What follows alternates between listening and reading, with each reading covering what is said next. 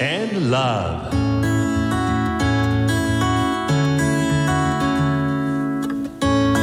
サウナをこよなく愛する私豊沢ひとみが素晴らしきサウナの世界をご紹介するコーナーラブサウナ。このコーナーではサウナの魅力豆知識そして各地のさまざまなサウナとその周辺のカルチャーまでゆるりとお届けします。今日ご紹介するのは東京にある両国湯や江戸湯です。先日東京に行ったんですがせっかく東京に来たから人気のサウナに行ってみようと思って江戸湯に行ってみました。近づくと一目でわかるおしゃれな外観なんです。建物の側面全体がのれんのようなデザインになってるんですね。この建物は日本空間デザイン賞を受賞しているんだそうですよ。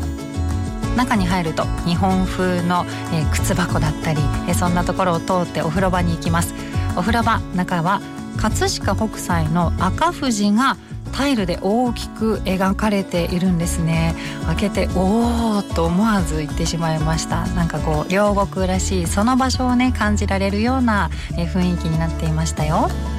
そしてお風呂がとってもたくさんありました。湯船が6種類あったんですけども中でももう気に入っちゃったのが高濃度炭酸泉のお風呂なんですね。で北海道でもねもちろんこの炭酸泉のお風呂が入れる場所はたくさんあるんですけどここは私が今まで入った炭酸泉の中で一番濃度が高かったです。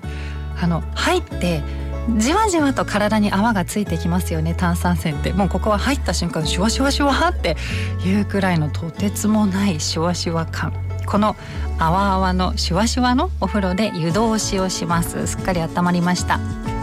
それからサウナに入りましたよ。サウナは入ると大きなストーブが真ん中にドドンと置いてあるフィンランドタイプのサウナです。ロウリュが1時間に2回オートロウリュなので自動で天井からじゅわーっと水が、えー、落ちてきて蒸気がいっぱい広がります。ちょうど1セット目に入る時にロウリュの直後にドアを開けたのでかなりの熱い蒸気がサウナ室の中にこういっぱいになっていました。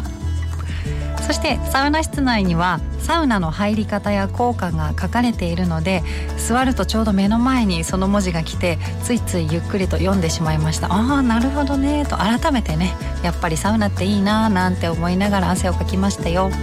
ちなみにこのサウナ室の中の座るところ座面のベンチの角が膝に当たる部分が丸く削られていてとってもね優しさを感じました。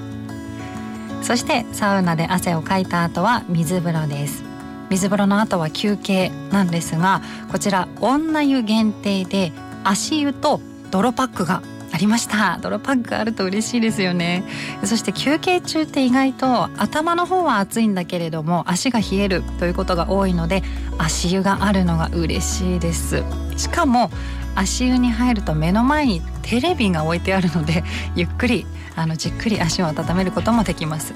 そしてもちろん外にも出られます。露天風呂の横でも休憩することができます。ここで上を見上げると天井の一部がまるでこう空に浮かぶ雲のようにふんわりとした形で穴が開けられているんですね。本当に細かな部分でもこのデザインのこだわりっていうのが感じられる場所でした。